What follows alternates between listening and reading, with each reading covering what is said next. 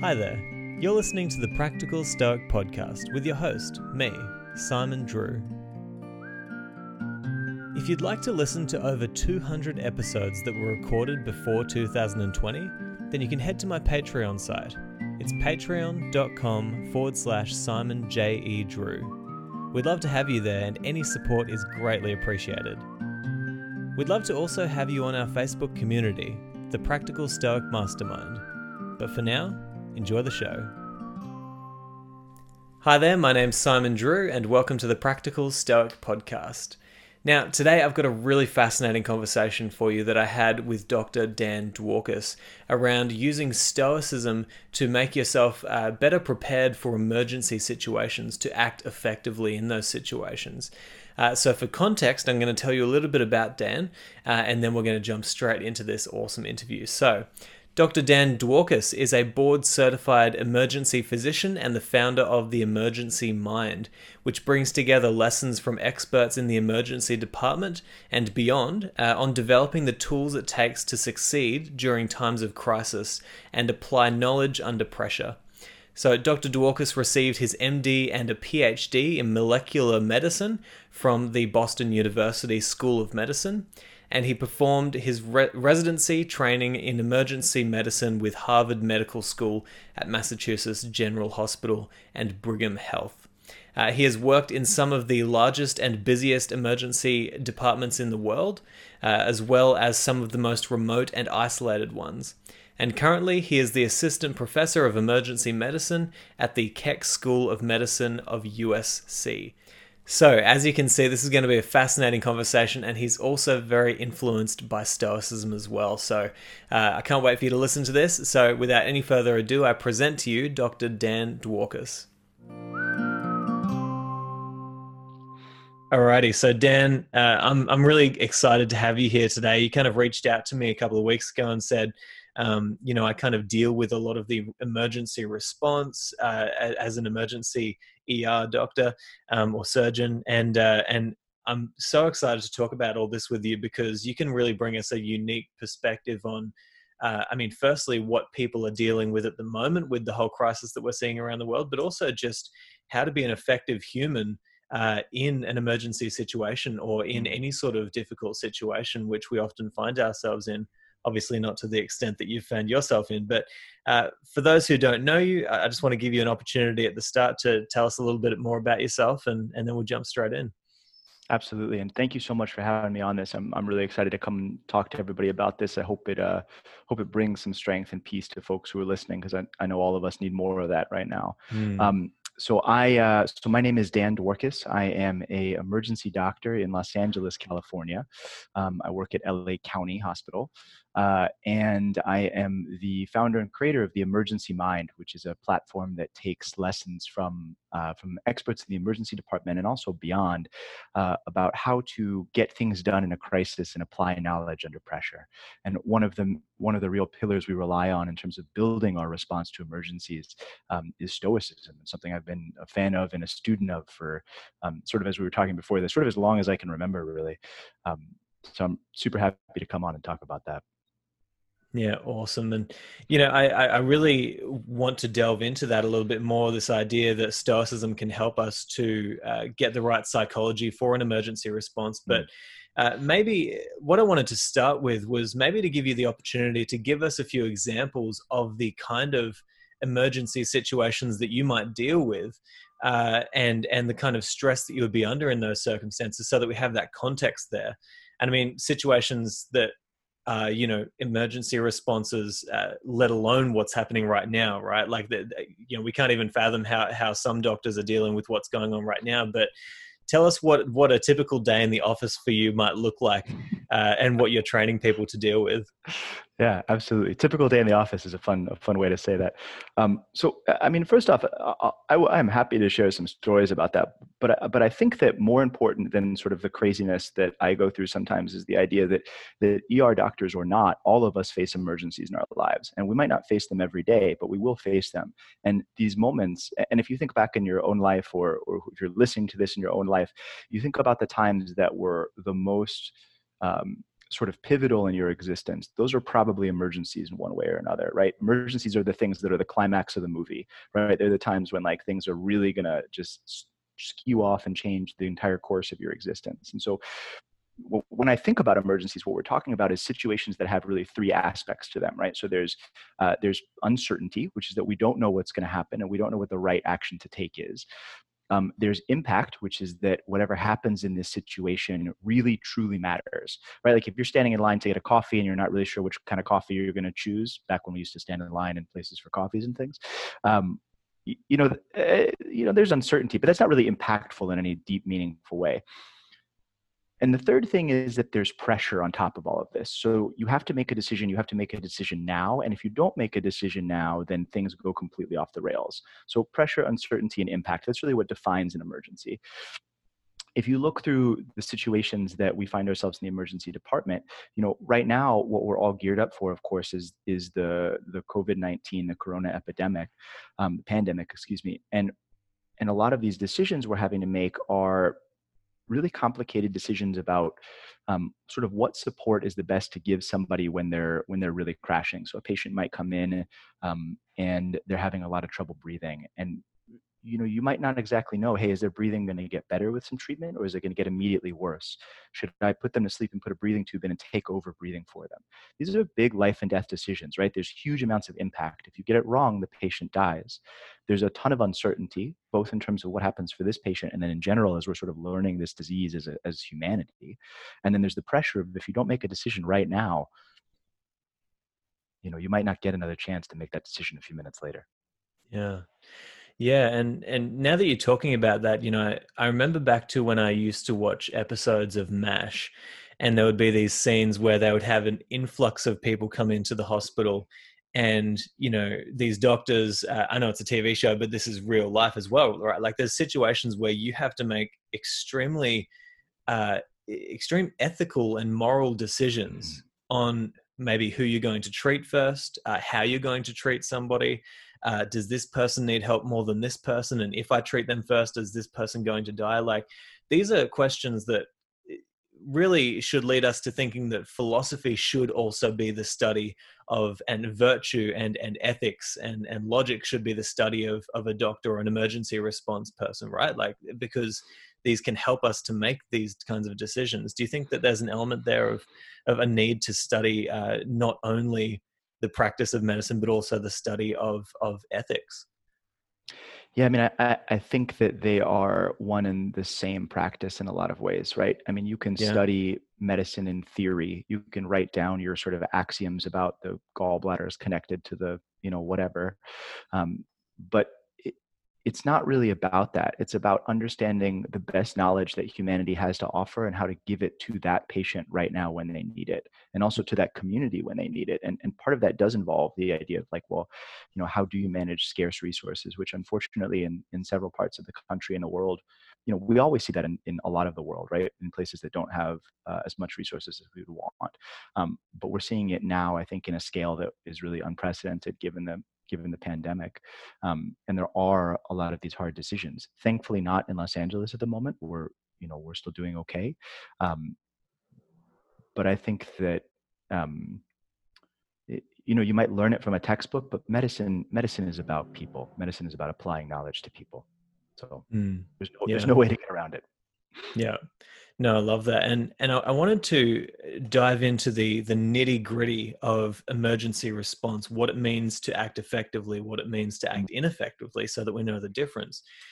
Uh, when you're training people, maybe, maybe you could give us a few examples of, let's say, what's what's a typical response that you see to an emergency situation that would be ineffective, like what mm-hmm. happens in our psychology, our even our physiology that sure. leads to an ineffective response, then what leads to a really good response? And how do you train people?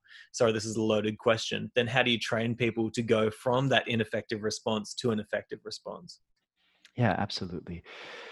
So, you know, our body and our mind together i always tend to think of it as like you know they're our brave companion on this journey right they're doing the best that they can and you get this set of programming um, in terms of the way your your body and mind are linked together and what your innate response is um, and you know you sort of have this innate reaction to things. And the the way I sort of think about it is if you ask if you put a bunch of first year medical students together in a room and you try to get them to resuscitate somebody to take a really critical case, even if they're smart people, which they probably are, they're not going to nothing's going to happen the right way. Most of them are going to do some version of panic. They're going to do some version of shutdown. They're going to freeze. Even if they have some knowledge, they're not really going to be able to deliver that knowledge to the patient in the way that the patient needs it.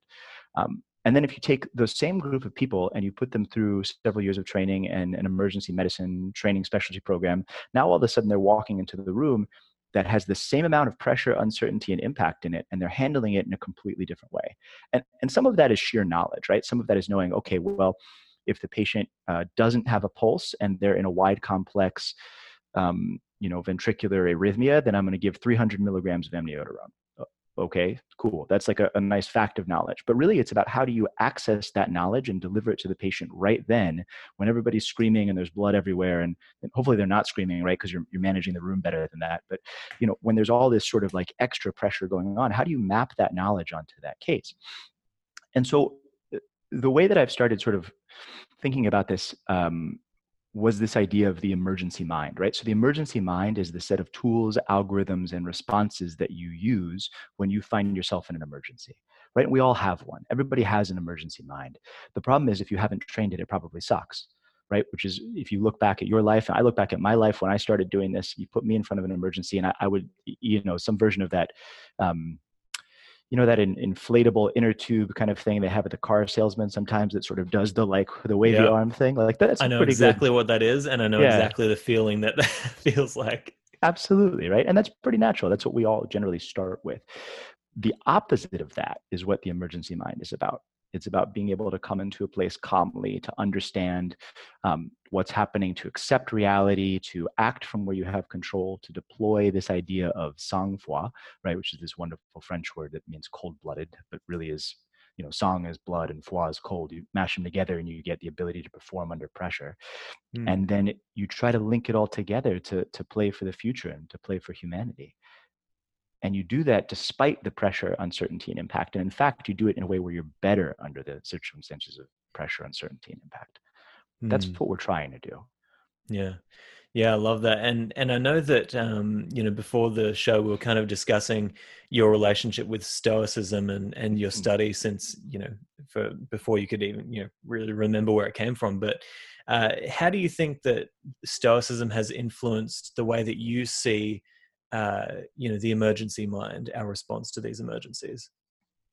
Yeah i think it's really really crucially important and i think that if you want to be somebody who performs well under pressure whether that's the pressure of your sort of day-to-day life or that's you really want to train yourself to be able to handle an emergency even if you're not an er doctor right you want to handle the, the real emergencies you have so much to learn from stoicism. Stoicism has so much to give us um, you know, shocker. I'm going to say that we're on a podcast talking about how great stoicism yeah. is, but, but, nevertheless, I, I totally believe. I it. always welcome an objective view, right? Like if you've got bad yeah. things to say about stoicism, I really don't mind. But you know, like obviously you reached out because um, you felt like there would be a, a link there as well, and and and that's what I'm interested in. Absolutely, and I think I, I, if anything, I talk about it too much. I would imagine my residents that I'm training are a little sick of hearing about Stoic philosophy at some point or another. Um, but for me there's several threads that that really link the two and we can take this in any direction that you want but mm. but fundamentally stoics stoicism is about accepting the reality of the world around you and building the best version of yourself that you can in that reality and that's exactly what you need to do in an emergency right you find yourself in a room and somebody is not breathing if you try to deny that reality, you try to say, well, why is this happening to me? I don't understand. This isn't fair. This isn't the way life's supposed to work. Yeah, that person is still not breathing. And you just wasted that couple of minutes talking about how unfair it is. And uh, man, they, they need that oxygen, right? They don't have time for mm. you to mm. do that. Instead, if you come in and you say, yeah, wow, this is really suboptimal. This isn't what I want. Hey, here's the deal. This person's not breathing. This is the reality. What can I do about this? You know, Stoics are, are awesome at stepping forward and making that happen. And you get it all the way back. You know, Marcus Aurelius talking about the, closer a person is to a calm mind, the closer they are to their strength, right? You talk about this whole locus of control idea that, that all the Stoics are about. Um, that is so much of about improving your ability to respond to to any situation, but certainly to an emergency. Mm. Yeah, definitely. And and you know, you you mentioned you mentioned earlier about uh, th- this idea that over time your students will go from having a pretty bad response to the emergencies not mm-hmm. necessarily to their fault it's just because you know that's where they're at but then over time through practice they get uh, they obviously get the right knowledge they get the, the right skills and it just becomes naturally a, a better response to these situations what do you think the importance is of of uh, rehearsing these difficulties because i know the stoics talked about this time and time again it's mm-hmm. like hey you want to not be afraid of poverty practice being poor and then you'll know that mm-hmm. it's not actually that stressful and it's not bad at all so what's the kind of rigorous routine that you would put through uh, you know your students sure. to in order to get that strength and practice there sure and i think there's a really important sort of misconception of what you just said, which is that this sort of ability to respond to emergencies, to deploy a successful and strong emergency mind, happens as sort of a happy accident from training. And mm. I don't actually think that's true. I think that you certainly need, you certainly cannot get a functioning emergency mind unless you practice in emergencies. But it's not just time on target, it's dedicated time on target, consciously training yourself. And you can yeah. easily put reps in without actually getting any better at it. Um, if that wasn't the case, right, if it was just time on target, then always the oldest person in the room in the emergency would be the best at it. And that's mm. not always true, right? And yeah. really it's the person that's really invested themselves in in sharpening their own their own mind and their own ability to do something. Um, so i agree with you it definitely has to be a conscious process in there. And and i tend to think about this in terms of like multiple concentric circles right? So there's like the there's like the what stoics have to offer us in the exact second of pressure uncertainty and impact and then what do stoics have to offer us in the broader sense of how we train ourselves to prepare for this kind of thing.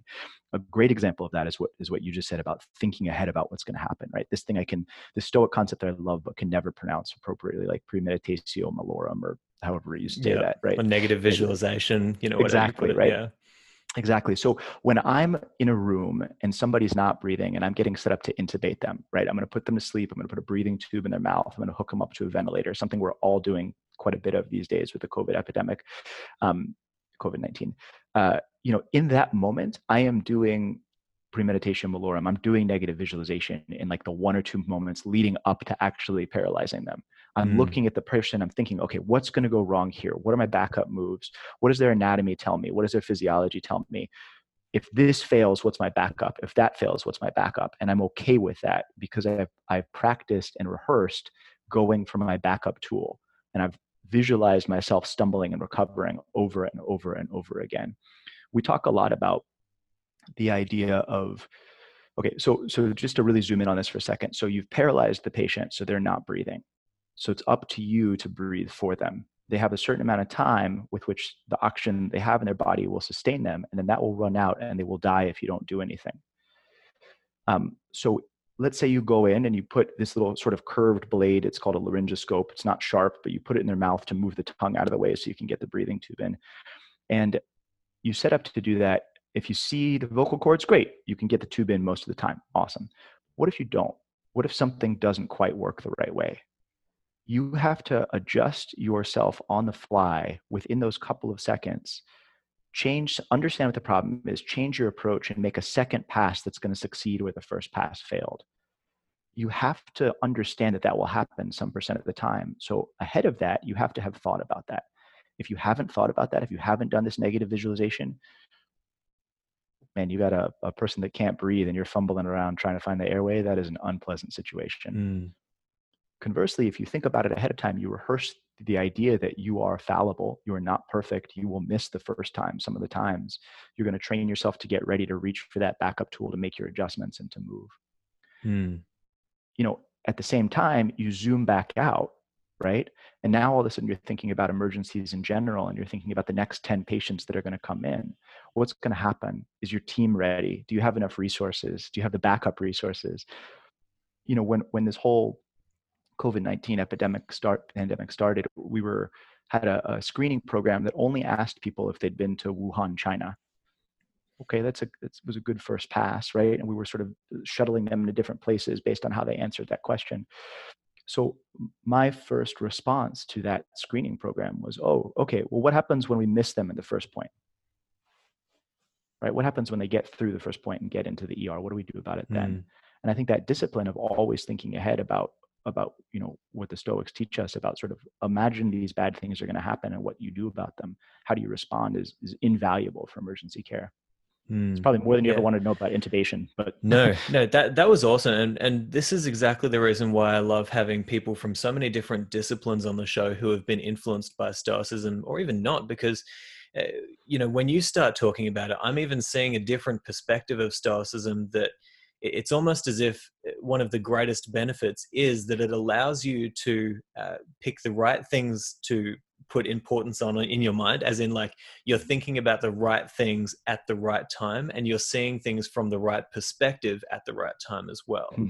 it's like in that moment when you know you need to focus really closely on one specific task you focus on that specific task you don't focus on the past you don't focus on you know necessarily uh, what yeah. could have happened you focus on what can i do right now and then when you know that something is safe there then you can say cool now i look at the broader picture and i step out of it so there's a real uh, a value in being able to quickly uh, change the perspective from which you're looking at the situation would you say that that's that's probably like a real valuable aspect of emergency response yeah, definitely. Absolutely. Mm. Being the value placed on being useful in the moment, however you can right? And that's mm-hmm. certainly something that the Stoics think about and dig into, right? You you want to be effective. You want to think about where you have that locus of control. Where can you where can you make a difference?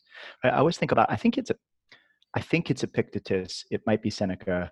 I'm sorry, I'm coming off of a night shift. I don't have quite the like recall of stoicism that I'm, we'll I'm usually having. Yeah, um, but he talks about you know, let's say you're on a sea voyage and your ship is capsizing and you realize you're going to drown, right?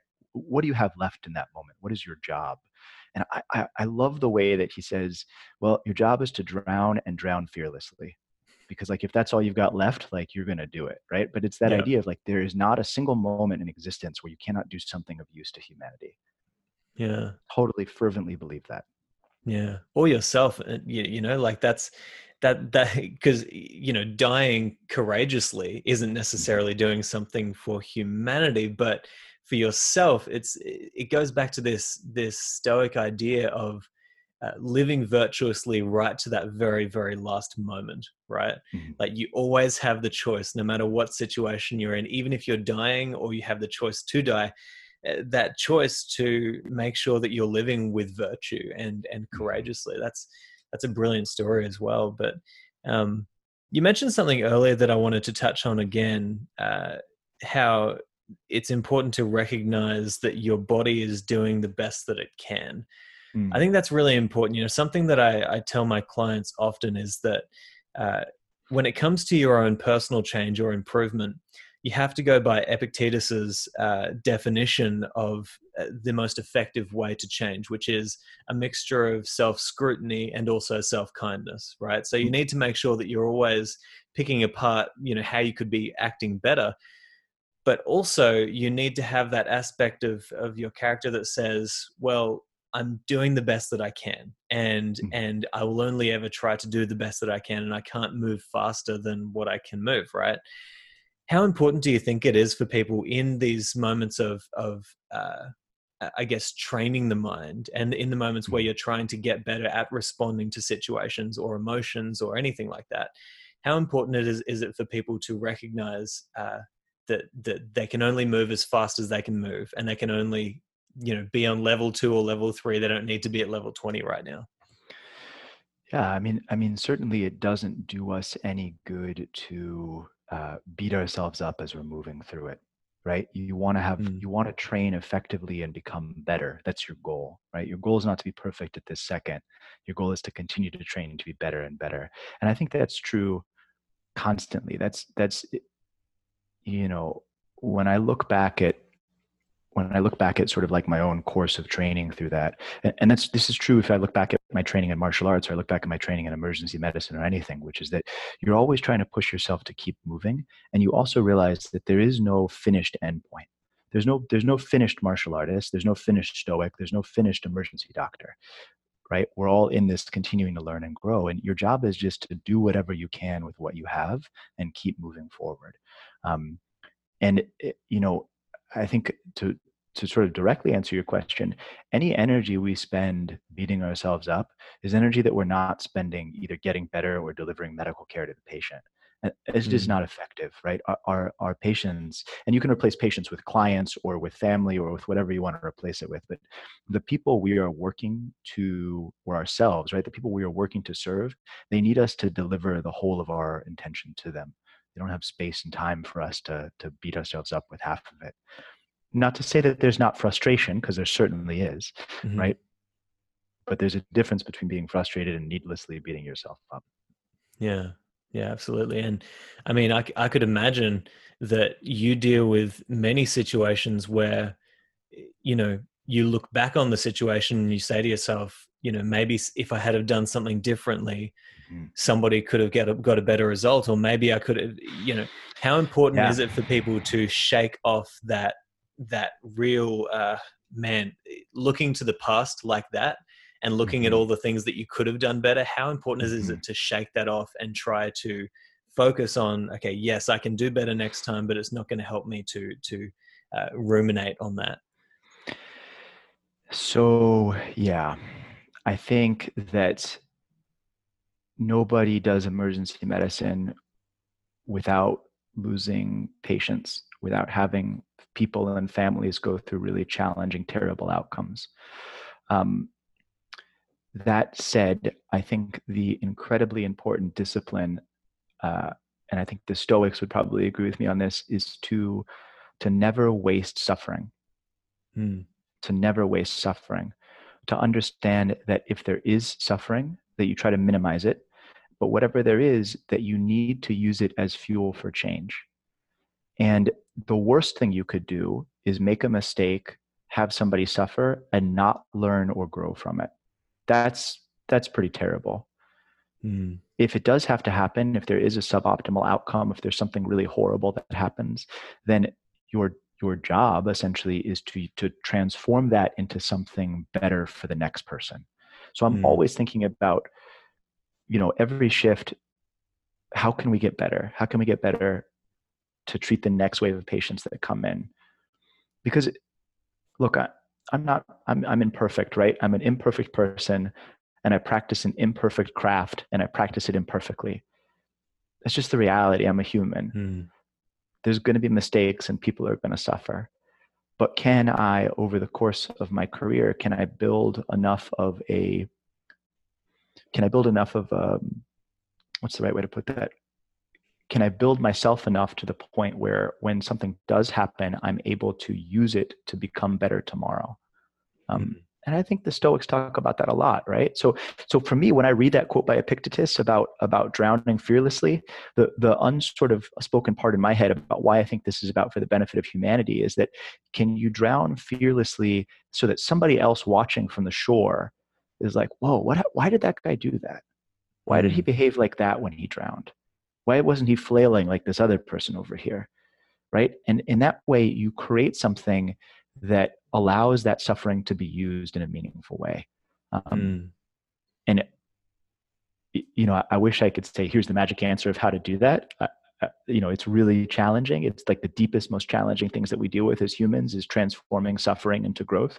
But that idea of not wasting that suffering and I think that's particularly important right now in the setting of this pandemic when all of us are suffering to one degree or another. Um, how do we not waste that suffering? How do we grow ourselves and our communities as we're doing it? Mm. Yeah, I like what you're saying there about uh, you know kind of the person on the shore. It's it's kind of the ultimate definition of somebody in a in a leadership position, right? Is mm-hmm you know they might not not necessarily be telling everybody hey this is how you remain calm in the situation they might just be simply being calm in the situation and something about humanity really yeah. is infectious in those situations right like mm-hmm. if if i'm if i'm Terrible six levels words, below the yes. leader and i say that yeah. the leader is extremely calm and dealing with the situation and doing well uh, that is definitely going to feed into the way that mm-hmm. I react to the situation as well. Right. Yeah. And so, yeah, sorry, I'll let you comment on that. No, no, there's a, there's a, Epictetus talks about, um, talks about uh, not just talking about philosophy, but about living it. Right? He talks about sheep, and he goes, "Sheep don't sheep don't eat grass and then vomit it back up to be like, hey shepherd, look what I just ate." Right? They yeah. eat the grass and then they produce wool and milk. And so the mm-hmm. shepherd is able to see what has happened, right? In the same way that you're talking about, leaders don't often have to say, "Hey, everybody, be calm under pressure." In fact, that's the often doesn't really help anything at all, right? Mm. But you hmm. can show the result of your own training like that. You can show the wool and milk of your training by being calm under that pressure, and and that it does that that creates those ripples out from you in terms of your your team and your family and everybody around you. Yeah, yeah, definitely. And uh, I wanted to touch on your martial arts training as well, because mm. I understand that you're you're heavy into your martial arts, whether it's Taekwondo, Brazilian Jiu Jitsu.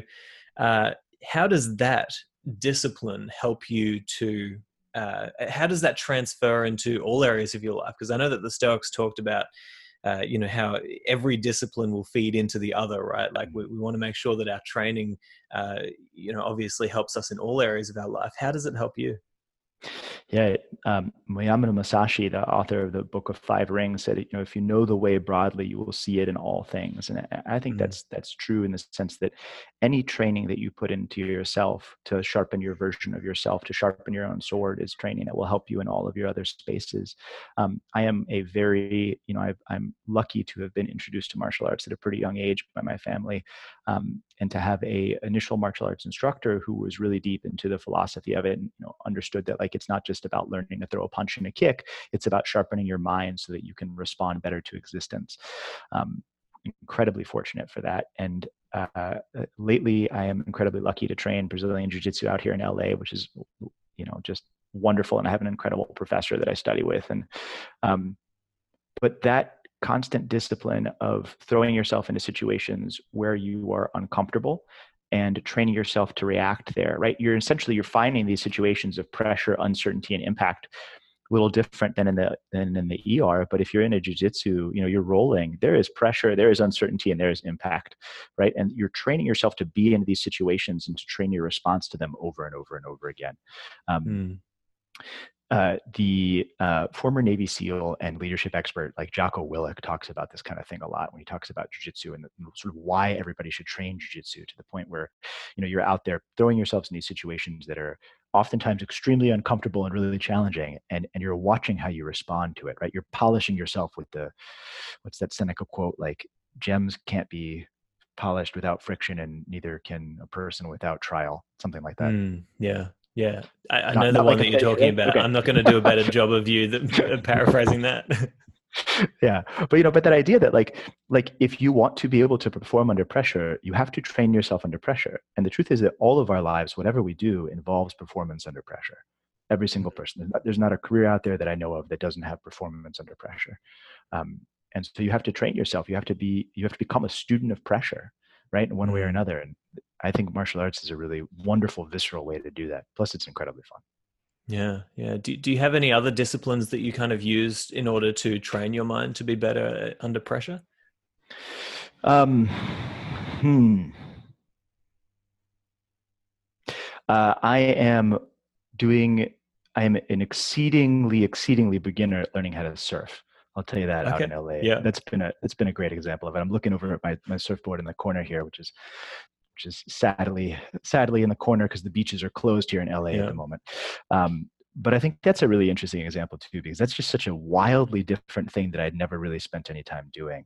Uh, mm. And it's fun to watch yourself react to a new situation and be like, you know, I'm somebody who studies Stoic philosophy, I study martial arts, I study performance under pressure, and I still get out there and there's a giant wave, and I'm like, what is this? What is happening, right? And it, it just just great to get back to that beginner's mind of like, oh, cool, let's see what happens when you do this. So yeah, yeah.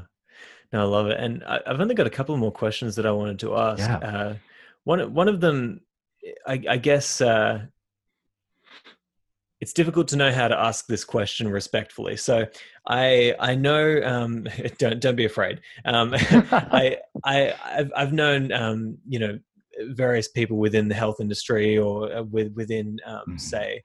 Uh, the emergency response industry, people like police officers, people like mm-hmm. uh, emergency call center workers, and uh, they all seem to have a really dark sense of humor that is almost necessary for them, right? Because when mm-hmm. you're dealing with the darkest elements of humanity, whether that's chasing down a criminal who could kill you or you're trying to save somebody's life in an emergency situation, uh, that's a dark moment in life that mm-hmm. can take a lot out of you, right? If you don't uh, learn how to see the, I guess, you could even look at it from the perspective of what Seneca taught, right? He said that it shows a, a better character to laugh at life than to bemoan it, right? Because mm. it shows the lighter side of life. Like nothing should be too serious that you can't allow yourself to relax after the mm. situation and see the humor in it.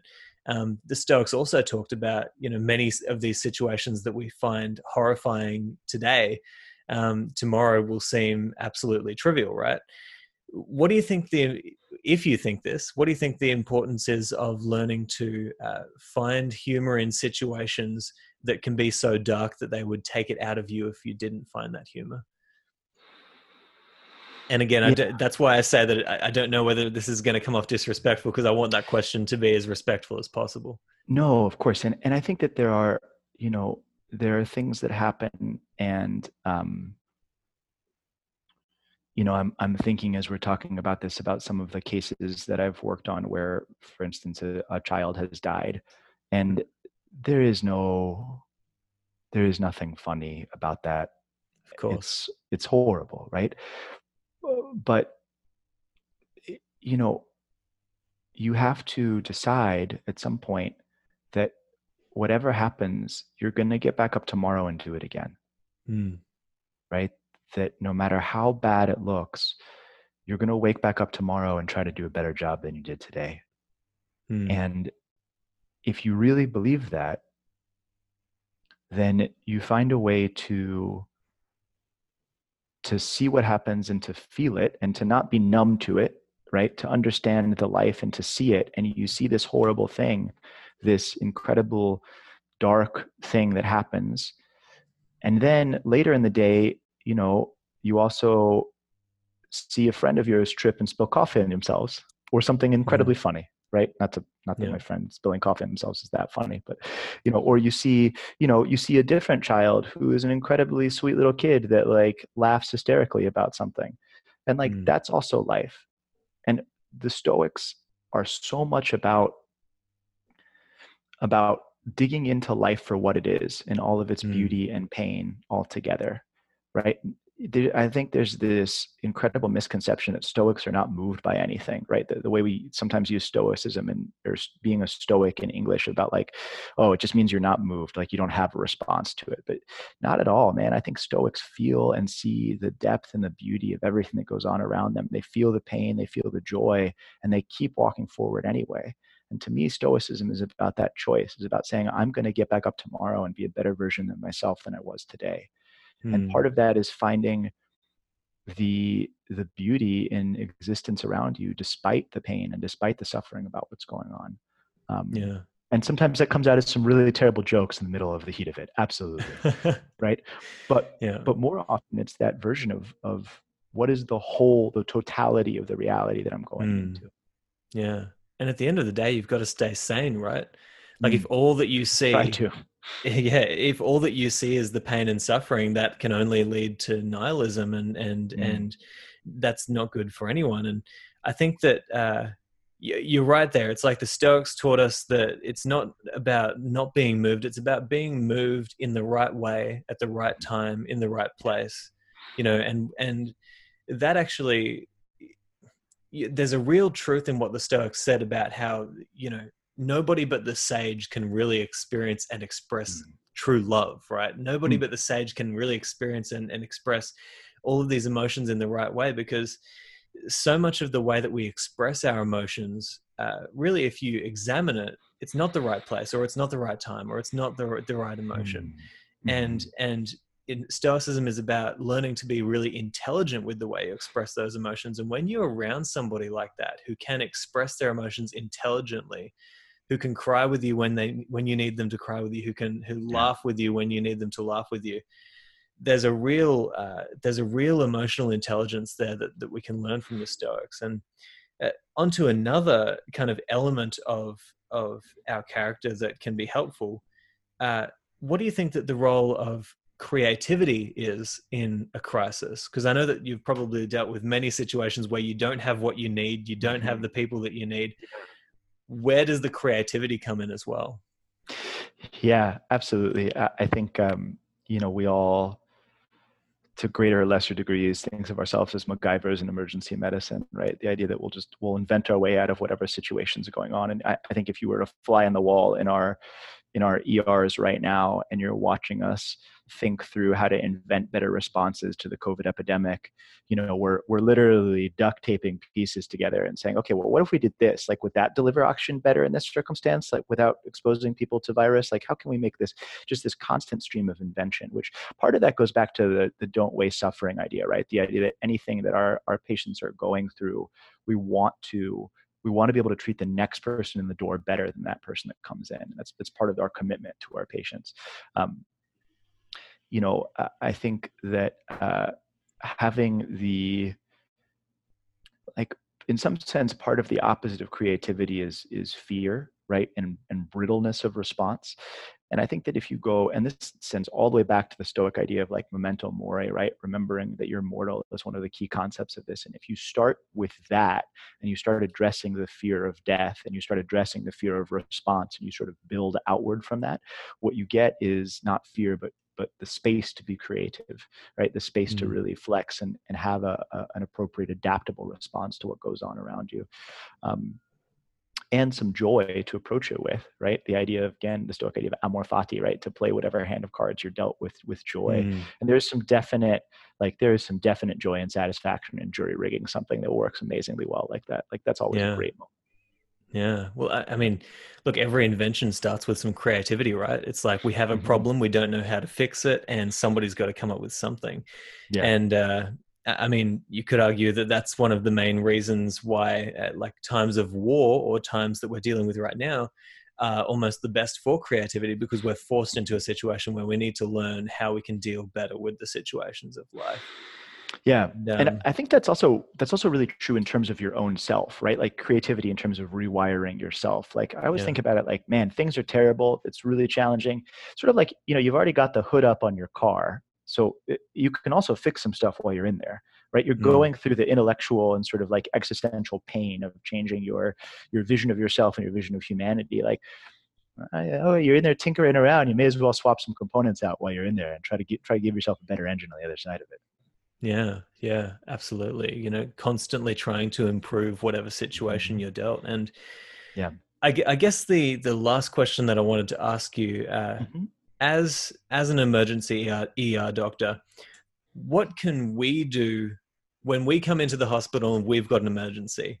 Mm-hmm. When we, uh, you know, eh, when when we're the ones on your table, you know, if we can talk to you, like, what can people in the public do that would support you in what you're doing? Like eh, from the hmm. opposite side of an emergency, right?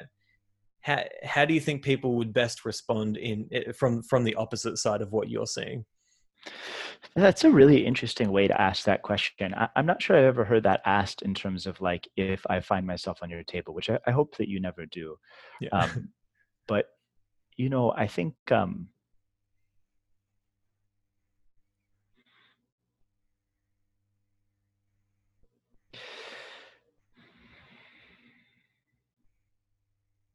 I think that there is a difference between compassion and empathy, right? And I think that em- empathy is seeing suffering in another human and that causing a, a mirror image of that suffering in you, right? So, you know, your sister is sad and crying, and so you are sad because of that, and you showed that by being there and crying.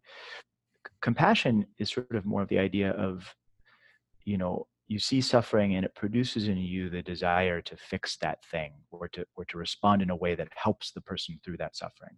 And it looks really different right? You're maybe not there crying with the person instead you're there sort of like fixing or helping or just being a sounding board or something like that. And and I, and I think that um, when I have my emergency gear on and I am being an emergency doctor I don't often provide empathy as much as I provide compassion mm. but it doesn't mean that I don't love and care about the person as a human. But I think that to really do my job well, you know the person who is sick needs me to be about compassion and not empathy they don't want an er doctor that breaks down and cries when they're hurt right they want an er doctor that gets in there and helps them fix it and i think that that can come off in that situation as as being gruff or uncaring um, and i wish that i had the time to sit down with everybody and explain this and be like hey man I, like human to human i love you but like you know i'm just going to pull on that bone a little bit right now. Mm-hmm. yeah. Um, but but yeah but but that and that and and you know if you find yourself in an emergency you don't waste that suffering either right? You go home and you think about that and you try to figure out what happened. How did you respond to it? How can you do better about it?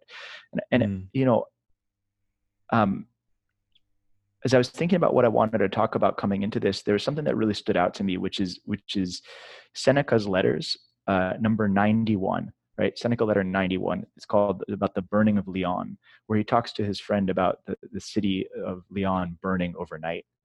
Uh, and if you sit down and read that, and that's that's my challenge to anybody listening to this, right? Is like if you were yeah. practicing Stoic, you go out and you read Seneca letter 91 and you think about how that reflects on the world today. Because it talks about this vast, un um, unanticipated, incredibly fast scale of chaos where the whole city burns overnight. And seneca's you know he's writing his letters to lucilius and he's talking about sort of like advice on life as he goes through it. And he goes how do you respond to a situation that is unprecedented unexpected and catastrophic which is so much of what we're facing right now? And his advice is is deep and meaningful and and talks not only about how to handle the entire city burning, but also about how to use this as an impetus to retune yourself in terms of how you view the universe in general. Um, so that's I don't know if I get to assign homework mm. to listeners of this, but man, that's my homework. Go out and read well, Seneca Letter 91. So. You, have given me homework now. I'm going to create a video reading out loud that that yeah, very absolutely uh, that let that letter and make sure that people can get that in the show notes as well. And mm. um, yeah, because uh, you know I can't remember that letter, but I'd love to go back and check that out because it seems like yeah, it that, relates to how we react today, right? it's it's one of the the ones that have stuck stuck out to me the most in terms of its its handling of essentially all of the four pillars of the emergency mind are in that letter, right? Like yeah. accept reality, act from within, deploy sang-froid, and play for the future. Like he talks about all of them. Hmm. Um, it's it's a great it's a great letter. awesome. Well, Dan, I, am so grateful that you came on the show, and uh, seriously, I want to have you back many more times because I, think this Absolutely. has just been such an enlightened conversation for me. You know, uh, you've you've taught me so much, and it's it's a testament to the idea that we we need to be talking to people of all different disciplines about how yeah. they use Stoicism because it can mm-hmm. teach us so much more about how we might use it. So, Dan, thanks for coming on, and, and we'll talk to you next time. Oh, my pleasure, man. Thank you so much. And, and I hope everybody listening to this stays safe and sane and healthy and, and keeps practicing. Thank you right, so there you go, my interview with Dr. Dan Dworkis. Now, I'm sure you found that as fascinating as I did, and uh, we're going to have him back on in the future. But make sure you head to his links in the show notes if you're wanting to find out what he's doing online. Uh, and without any further ado, I hope that you've enjoyed this episode, and I'll talk to you next time. But until then, I hope that this episode has helped you on your rise to the good life. Ciao.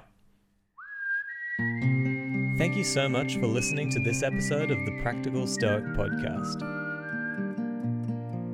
If you'd like to stay up to date with the Practical Stoic community and everything to do with this podcast, then just go to my website, simonjedrew.com, and subscribe to the Practical Stoic Weekly, a newsletter that I send out every week with updates and all sorts of great Stoic insights.